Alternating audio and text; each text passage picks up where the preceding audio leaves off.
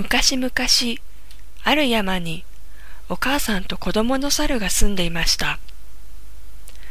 困ったことに小猿はお酒が大好きで、こっそり人の家に忍び込んではお酒を舐めていました。酒を飲むとは珍しい猿だ。よし、あの猿を捕まえてやろう。それを見た漁師は、桶にいっぱい酒を入れて、山の猿の通る道へ置きました。くんくん、おや？いい匂いがするぞ。匂いを嗅ぎつけた小猿が桶のところにやってきました。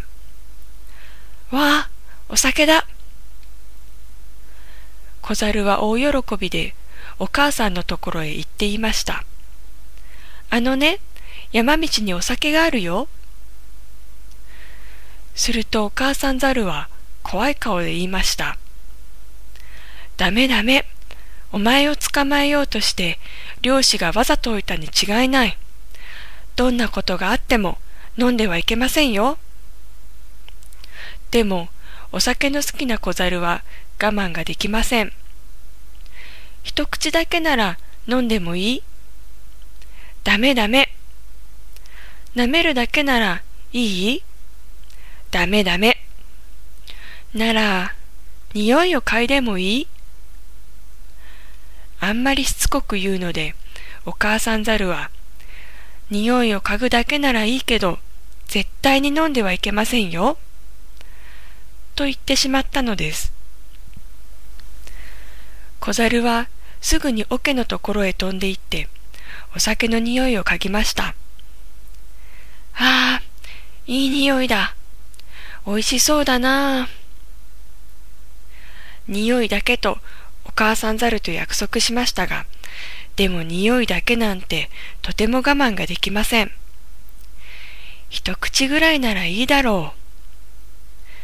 小猿はお母さんとの約束を忘れてごくりとお酒を飲みました。おいしいな。もう一口。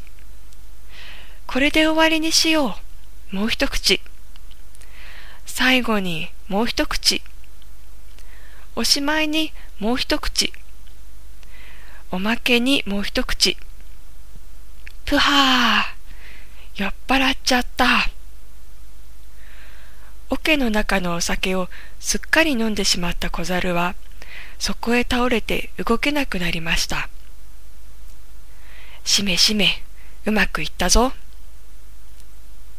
さっきから木の後ろに隠れていた漁師は、倒れている小猿を拾い上げると、山を下りていきました。かわいそうに小猿は、お母さんとの約束を守らなかったために、二度とお母さんのところへ戻ることができませんでした。おしまい。